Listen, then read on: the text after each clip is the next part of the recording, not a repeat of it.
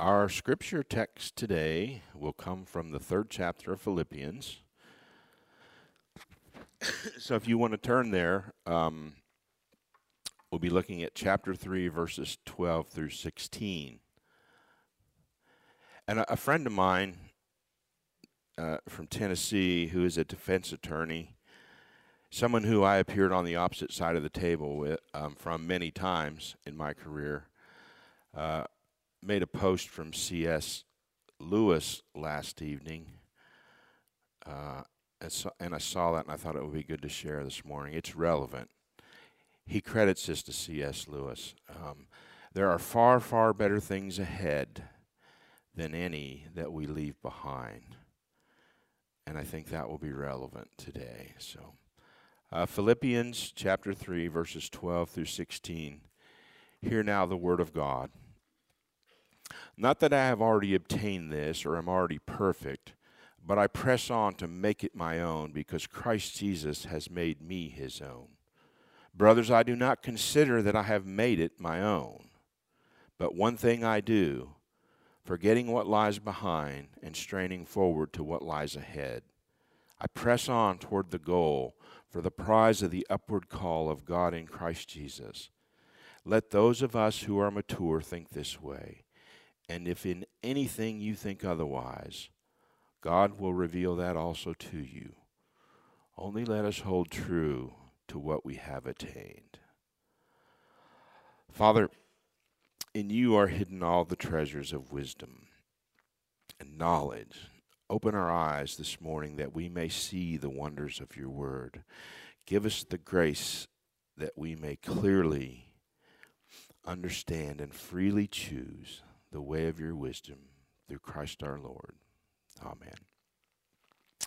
Imagine a quaint little village somewhere nestled between rolling hills and wandering streams. And in this village lives an old storyteller named Samuel, known for his captivating tales that echo through the streets.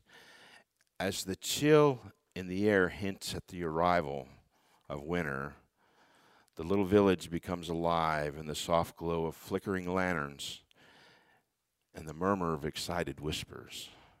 The setting sun paints the sky in a breathtaking palette of pink and orange, warmly embracing the stone streets. And it's cold, so the villagers have on jackets and scarves, and they have on smiles as they make their way to the center of the village, the town square, where Samuel will tell a tale. Samuel's tales are woven into the history of this small village, and the anticipation among the villagers this time is unmistakable. They know Samuel has something different, something special in mind. A narrative that would ultimately serve as a guiding light for their journey into the unknown territory of the coming year. Now, the town square, usually a bustling place, a noisy place, is covered with a hush as Samuel takes his place between a underneath a giant oak tree in the middle of the square. And the lanterns cast a radiant light on an old man's weathered face, adding a little bit of mystery to the moment. And Samuel begins his tale, his story, a story that transcends time. His words wove a tapestry of imagery, transporting the villagers into their own imaginations as they sat in the cold evening breeze and watched as the sun goes down and the sky darkens. This evening, he explained, wasn't just about listening to a story, it was about embracing the transition from one chapter of life to the next. Samuel's narrative is going to serve as a bridge between the known past and an uncertain future, a symbolic light or lantern, if you will, illuminating the path as together they stepped into uncharted territory. And with a twinkle in his eye, Samuel weaved his tale that mirrored the essence of their very lives. He painted a mural on the village square depicting the highs and lows of the fading year. Bright, vibrant ca- colors capturing the joys of the year, and darker shades to show trials and tribulations. It was indeed something to behold. The whole year of these people's lives on display for them in a giant mural. And they marveled at it. The villagers marveled as they looked and recognized their shared experiences, good and bad, played out before them. Now, Samuel's story, much like the, a mural depicting highs and lows in the villager's life, profoundly impacted his people. And as we gather here this morning on New Year's Eve, let's reflect on our own mural of past year of this last year's experiences.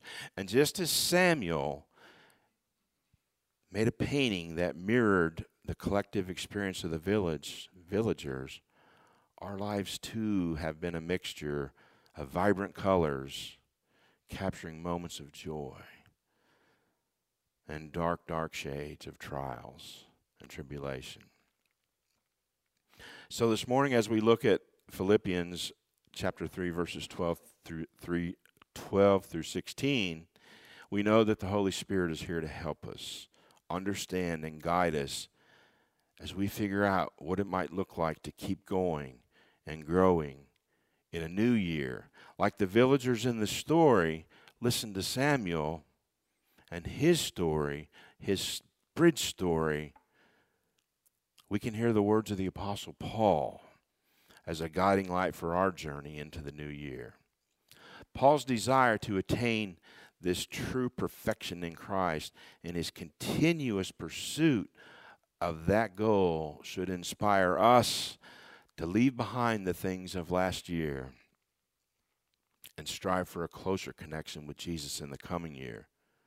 So let's start this morning with open hearts, willing and ready to discover what it means to keep moving forward with Christ, even in the face of challenges, both the known and the unknown. In this text, Paul says, I'm not perfect. I don't have it all figured out. Nonetheless, I push ahead. And I push ahead because Christ is with me. That's where we are today.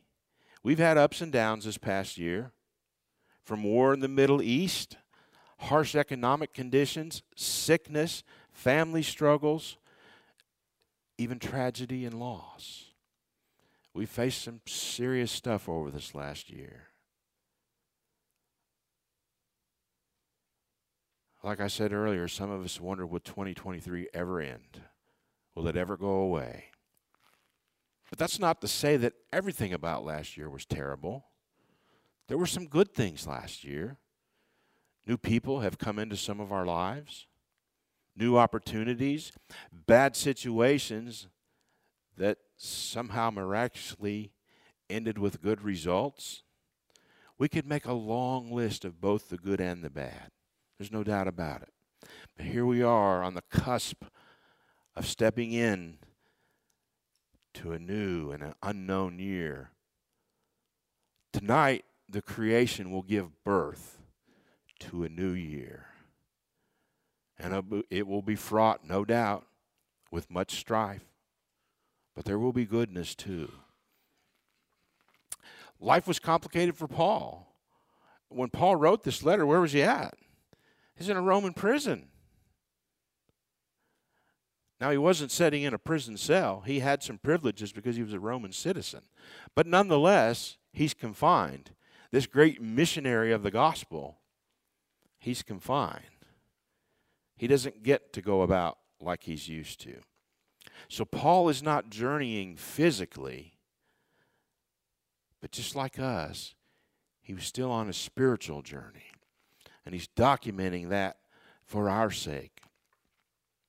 We're on a journey, and it's all about moving forward into this new year, remembering that Christ is always at our side. And Paul talks about leaving behind the stuff that holds us back, reaching forward to new things, to new goals. It's a reminder to leave behind some of the things of 2023 that we just as soon forget. Whether it's personal struggles, global challenges, those things we need to put behind us. They're beyond our control. We should focus on the things we can control. That doesn't mean we're not concerned about what's going on in the world. Don't hear me say that. But many of the things that we are so concerned with, my wife reminds me of this constantly, are so out of our control. Why do we spend so much time and emotion and energy focusing on things we can't control? But we do. We're drawn to it. I can't change anything that CNN reports. I can't change anything that Fox News is talking about. I can't change any of that. And yet we allow it to consume us. And shift our focus away from what we can control. Because I can control my relationship with Christ.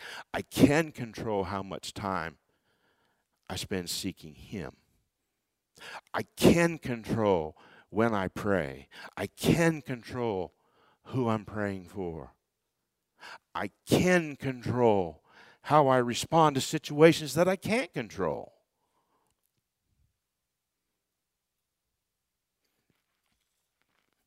Maybe that's a good resolution for the new year. I don't make resolutions. It's just not my thing, but I know it's something for a lot of people. And maybe some of you are very successful at it. Probably why I don't make resolutions. Probably not very successful at it.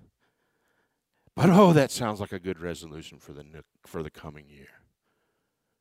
To take my mind off the things I cannot control and put them behind me and focus on Christ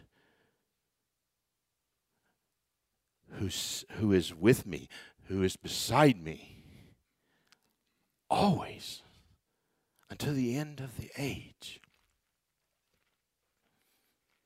Paul is reflecting his humility and his recognition that he has not yet attained the fullness of spiritual maturity or perfection. Despite his considerable accomplishments and spiritual growth, he acknowledges that there is much more to be done in his faith journey. This is a guy responsible for the planning of churches all over the place. And he says, It's not enough. I need more of Christ. I need more of Christ.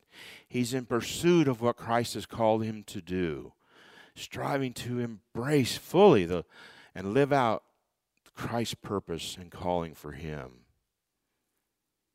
Paul's words underscore the power, the transformative power of Christ's work in his life through the Holy Spirit. Christ has taken a hold of Paul and initiated this radical change. And as a result, Paul eagerly responds to the divine purpose for which Christ called him. It's important to notice in the verses before our passage this morning, verses 4 through 7, Paul talks about his qualifications in the flesh. He could have confidence in his works and what he had accomplished.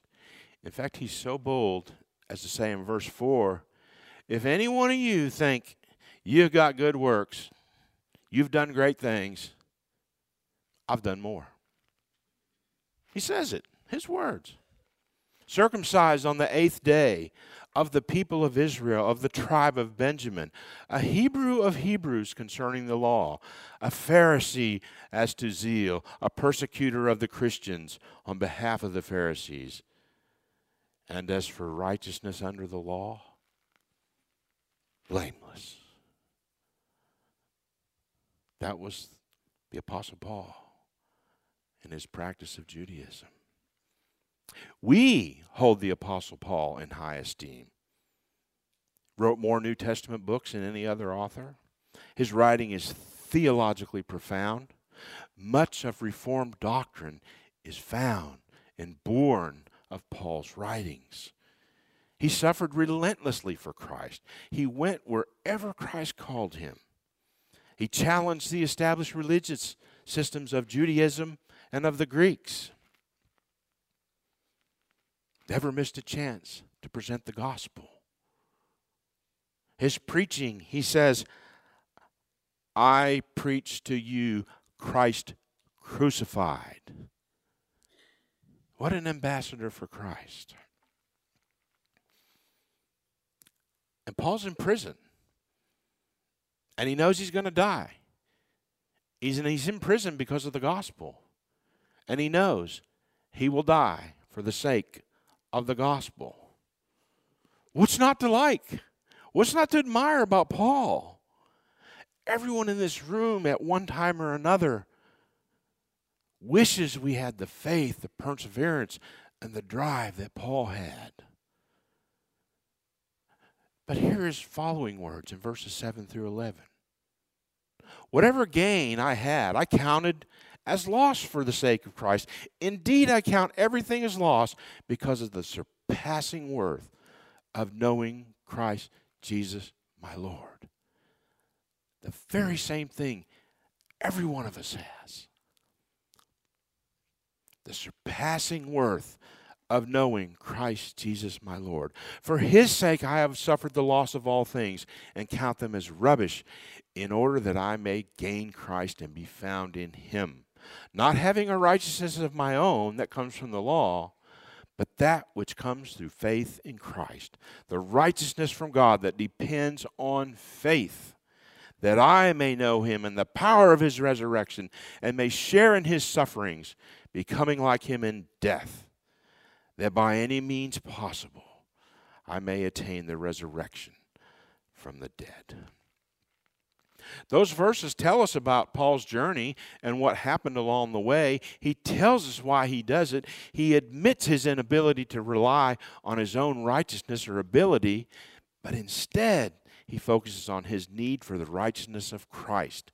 He talks about the significance of faith in his life the importance of the resurrection, and the likelihood and desire of even more suffering. He concludes the passage with the words, by any means possible. Hear that again. By any means possible, he might attain the resurrection from the dead.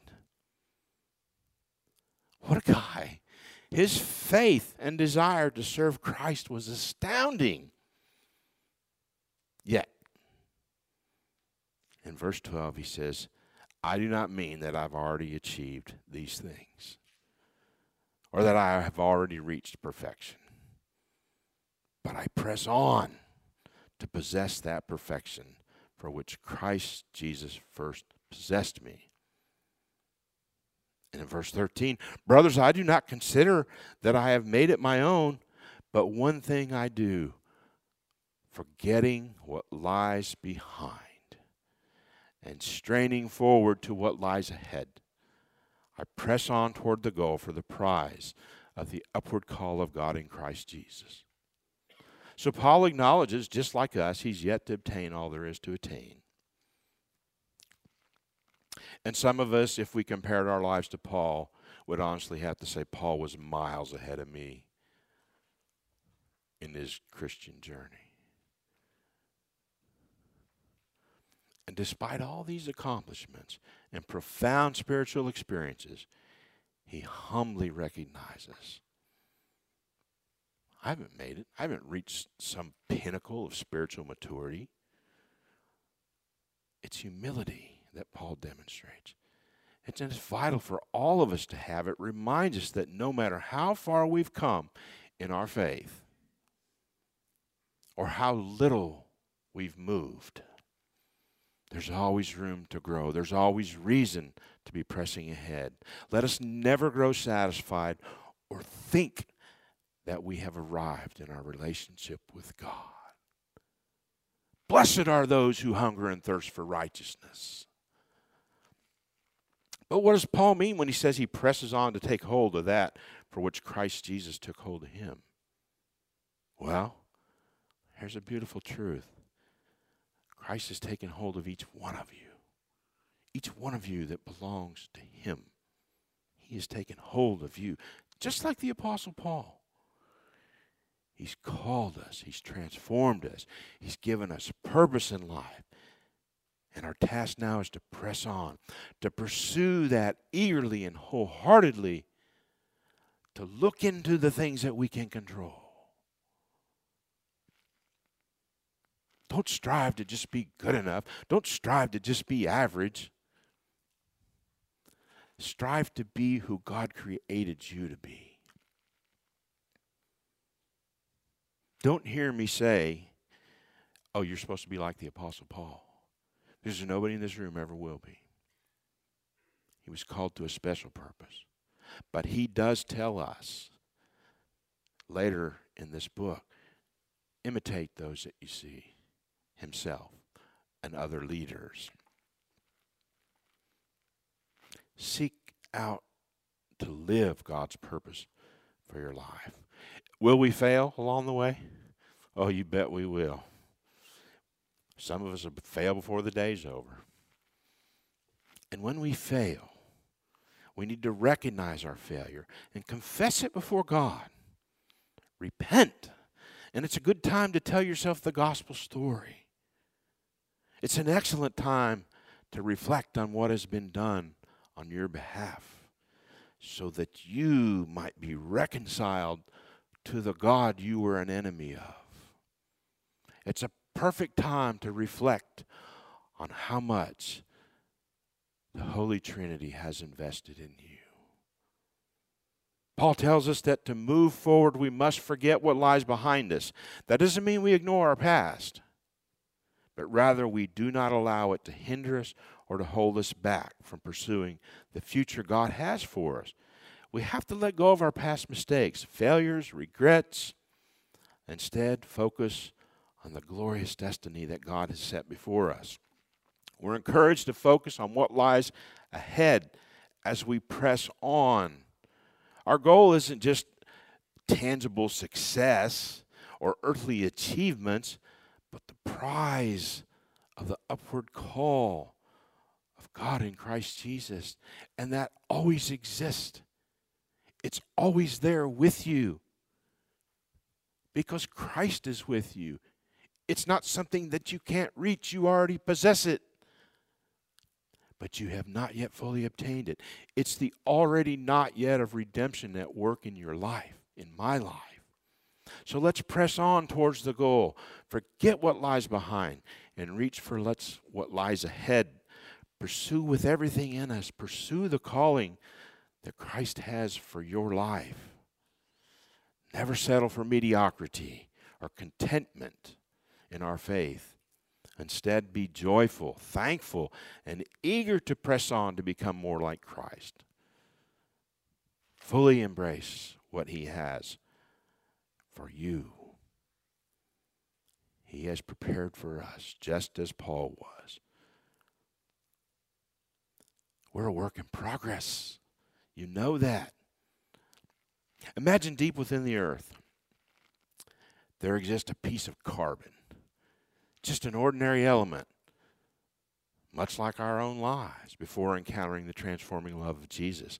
And over time, immense pressure bearing down on this carbon, intensifying the heat. The humble element finds itself in an environment of challenges and refining circumstances.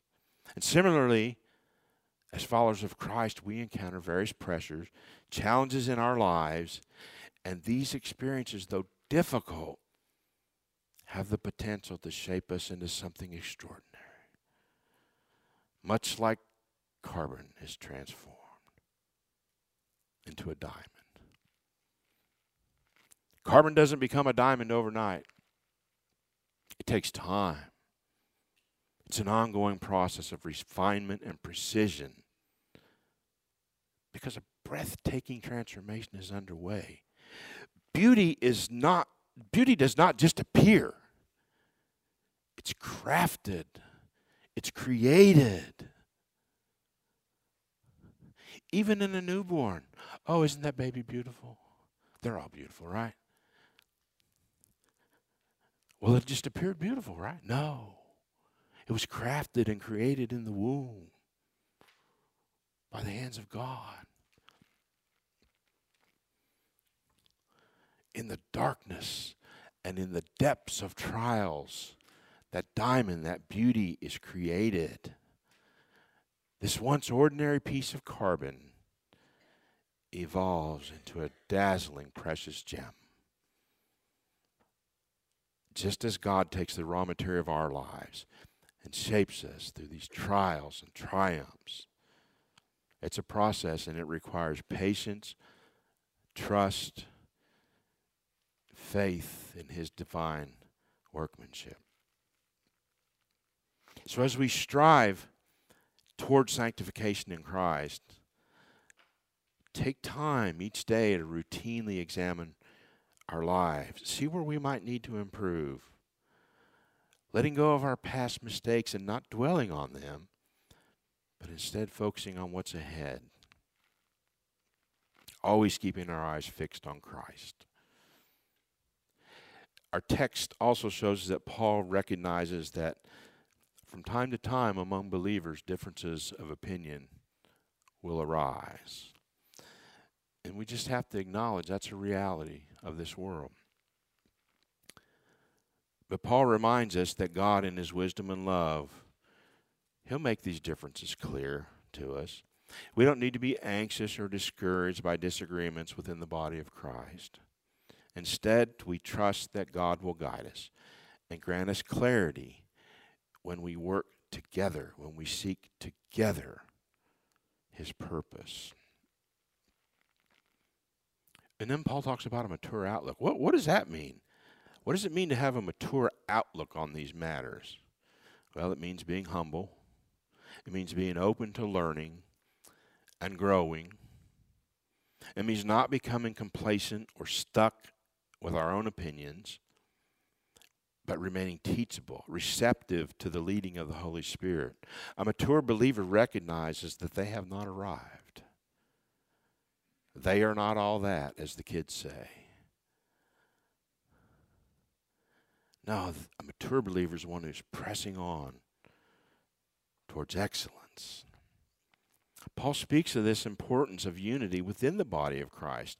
And though we all come from different places, different backgrounds, different experiences, different perspectives, we are called to be unified in our pursuit of truth and in our glorification of God.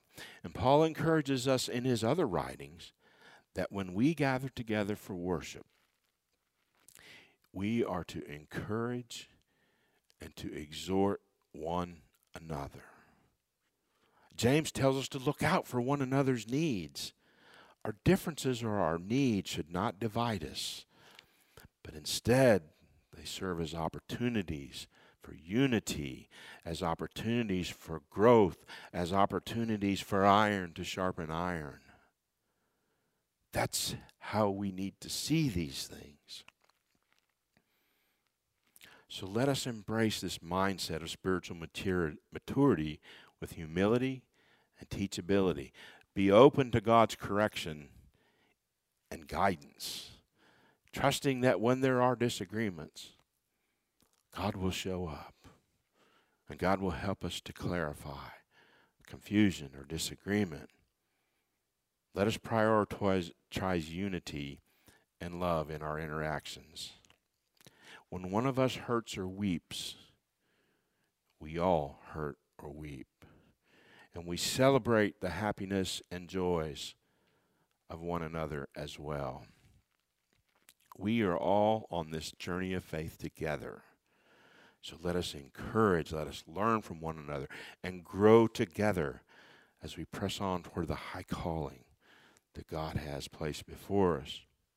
Imagine a group of hikers on a challenging mountain climb. Each hiker has a map, they're prepared, but each map has a different route to reach the top because that hiker prepared the map. Some maps suggest taking a longer, more scenic path. Others recommend a shorter, steeper path. And as they discuss and debate their options, tensions rise, disagreements emerge, And in this situation, Paul's words from Philippians 3:15 holds great wisdom. The hikers who have successfully climbed mountains before with a mature outlook on the journey step in to remind everyone. Take a step back. Let's consider the bigger picture. They acknowledge that differing opinions are valid, they're understandable.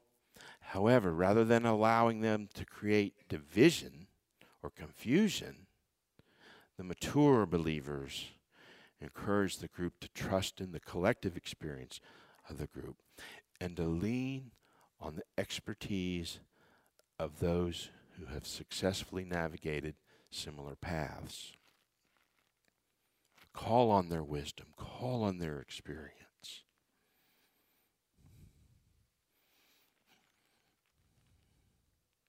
Ultimately, the climbers will understand that the purpose of the climb is not to prove that my path is the best path, my way is the best way. The purpose of the climb is for the goodness of the group, for the growth of the group, for the exposure to the beauty of the creation of God's creation, for the things that that exposure does to their soul. That's what it's for. It's not to prove who's right or who's wrong. It's for the good of the body. Verse 16 imparts a very powerful wisdom, urging us to only let us live up to what we have already attained. Already attained. Already attained. Live up to it, is what Paul says. He reminds us that our faith is not merely theoretical, it's not limited to head knowledge. It must translate into concrete action. Christianity involves acquiring knowledge and actively living out the truth that we have obtained. Imagine a student, easy for me to do, spends years studying a subject, gaining knowledge and understanding but it becomes meaningless if that student fails to apply this acquired knowledge. In the same way, each of us must not be content with mere intellectual assent, comprehension of biblical truth.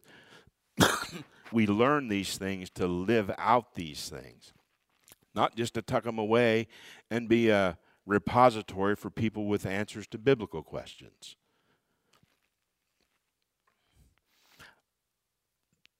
We should see the transforming power of God's work in our lives every day. Living up to what we've already obtained means walking in obedience to God's commands, guided by His principles, and exhibiting the character of Christ. It involves consistently demonstrating love, forgiveness, humility, and integrity in our relationships, interactions with others. It means actively pursuing spiritual growth through prayer, worship, studying the scripture, engaging in disciplines that deepen our connection with God and nurture our faith. Paul's words challenge us to persevere He's, he doesn't want us to become stagnant or complacent, resting on last year's accomplishments. He calls us to press forward to the new, to the unmet challenges, constantly striving to live up to the level of understanding we have already attained. It's not about perfection. It's not about achieving some attainable spiritual idea. It's about commitment, a commitment to pursue righteousness and to follow the leading of the Holy Spirit. So let us take the message of Philippians 3 to heart.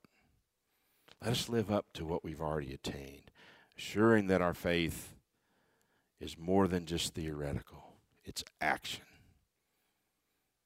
Should our lives be a testimony to the transforming power of the gospel? Imagine a group of musicians. Not hard for us to do. Practicing for months in preparation for a performance. Each musician has honed their skill. has a good understanding of the music they'll be playing. However, when the time comes for them to perform, some might just go through the motions, not fully engaged with the music, not fully giving their effort. Ever felt like that at a worship service? I do sometimes. I'm honest, I admit it. In contrast, the other musicians genuinely live up to their attainment level. They not only play their instrument skillfully, but they pour their heart and their soul into it. They are fully present in the moment, immersing themselves in the beauty of the melodies and harmonies. Passion and dedication evident as they play with precision, dynamic movement, emotion, and their performance captivates the audience and it leaves a lasting impact.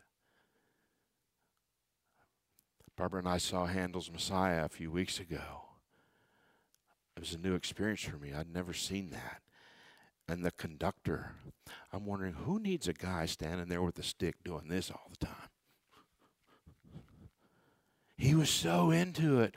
I'm watching him as much as anything else because he felt it. He felt the music. It's why I like the blues music so much. It's why it's my favorite kind of music because you can see it when the musician plays. You, can, you know that they feel that because they're pouring themselves into something that God has given them. Don't lack the passion of a musician for this tremendous gift that God has given you. Pour your heart and soul into it.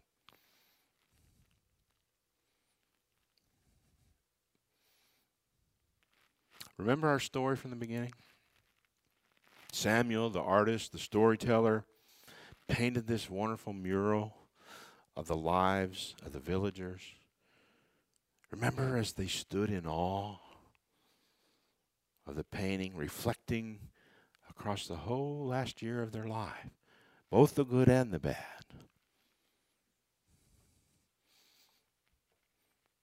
With a twinkle in his eye, Samuel approached the mural, paintbrush in hand. And as the clock struck midnight, with deliberate strokes, Samuel began to paint over the entire mural covering both the bright hues of joy and the dark tones of sorrow. Gasp from the villagers. This beautiful thing that he had created, he's now covering up. Samuel, sensing this, revealed the heart of the story, and he explained the beauty of life lies not in clinging to the past, but in embracing the uncertainty of the future. And as we enter a new year, we must release the canvas of our lives, allowing room for new stories, new colors, new possibilities, new opportunities, new challenges, new trials. As God continues to form you into what you are meant to be.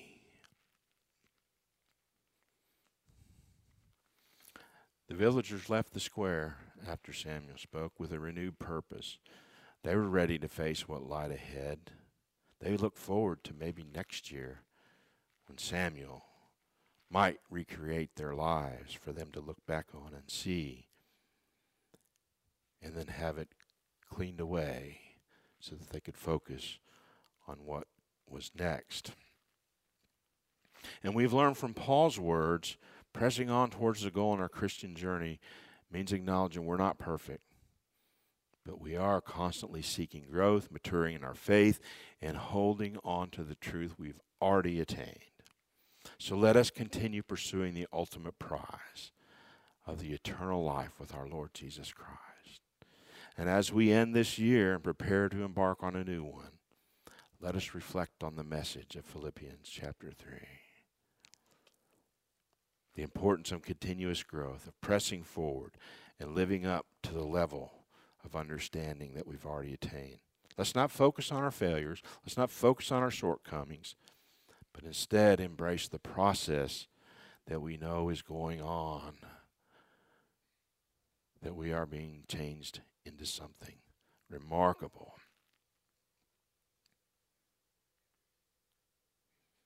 Let's not be content with mediocrity or complacency. As a body of Christ, let us seek unity within the body of Christ, valuing the insights and experiences of our more experienced faith journey members. As we conclude this morning, may we wholeheartedly embrace the challenge to live up to what we've already attained. Let our faith be seen in action. So if you want to make a New Year's resolution, if you're into resolutions, I can't think of a better one to make. See what Paul has said in chapter 3 of Philippians. Father, thank you for your word and your guidance through the Holy Spirit that it provides for our lives. And help us to press on towards our goal in Christ, always seeking your wisdom and growing in our faith Please give us a mature mindset and help us to hold on to the truth we have already attained. In Christ's precious name we pray. Amen.